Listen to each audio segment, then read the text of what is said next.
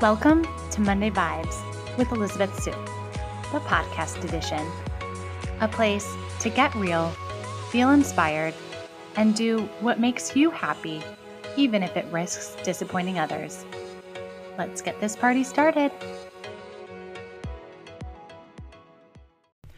One of our Monday Vibe subscribers wrote to me and said that her number one struggle with overcoming a poverty mindset is that her student loans rule her life and that she won't be free until they're paid. So, I first just want to say that uh, I am so frustrated with our higher education system and the fact that it costs so much and that the burden is put on the student and that student loans haunt people for so much of their life. It's not fair, and that's how I feel about it. Uh, uh, with that in mind, um, I do think it is worth exploring your relationship to debt because in our society, we view debt as like a scarlet letter. Like we judge people who have debt. We um, don't want to be the person who has debt. I mean, it's this whole thing. And so I think it's important to just be real with yourself about um, about debt and have compassion for I, I mean you invested in yourself and your education and it costs a lot and you had to make a big sacrifice. And um, you know there's it's not black and black or white. Like I don't know, maybe you're having some regret to, regret about it, or you don't feel like it was worth it, or whatever it is. Um, whatever your,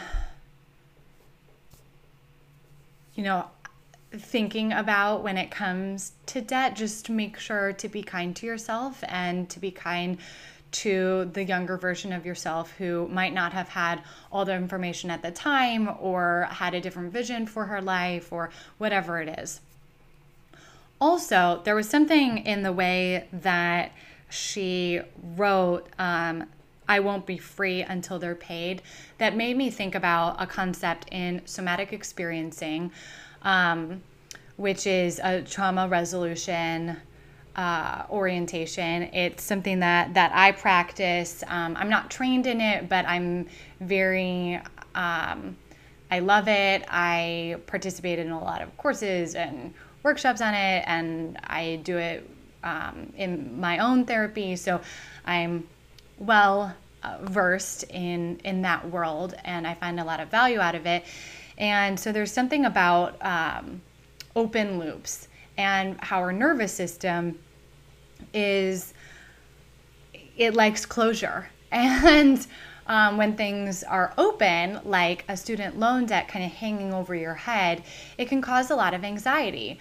Um, that goes with, you know, things hanging on our to-do list or things we're procrastinating or conversations that we know we need to have that we're putting off it's like whatever is kind of weighing on us in the back of our minds things that we think about when we fall asleep you know um, that that can that can be very anxiety provoking. So I will I also thought when I got this um, this question about how um, how the subscriber might close that loop a little bit. So sometimes it's just being real with yourself that this is this is the reality. This is how much you have to owe. This is how much you will have to sacrifice. This is how much you'll have to save each month.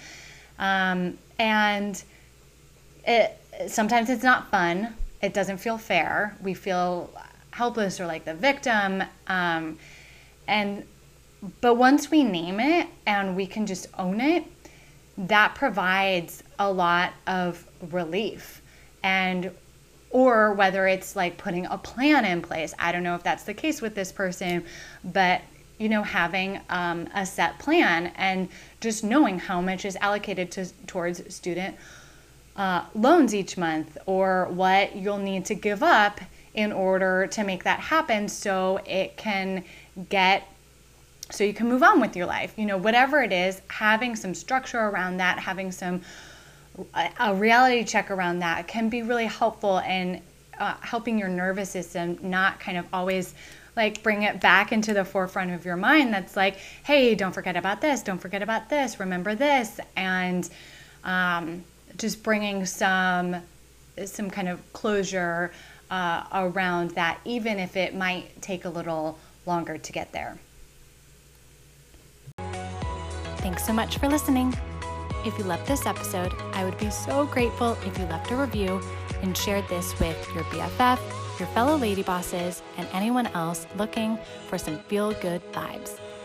And if you'd like to join the weekly Monday Vibes Fun and access the subscriber only tools and resources, head over to Elizabeth, E L I Z A B E T H dash SU.com slash Monday Vibes.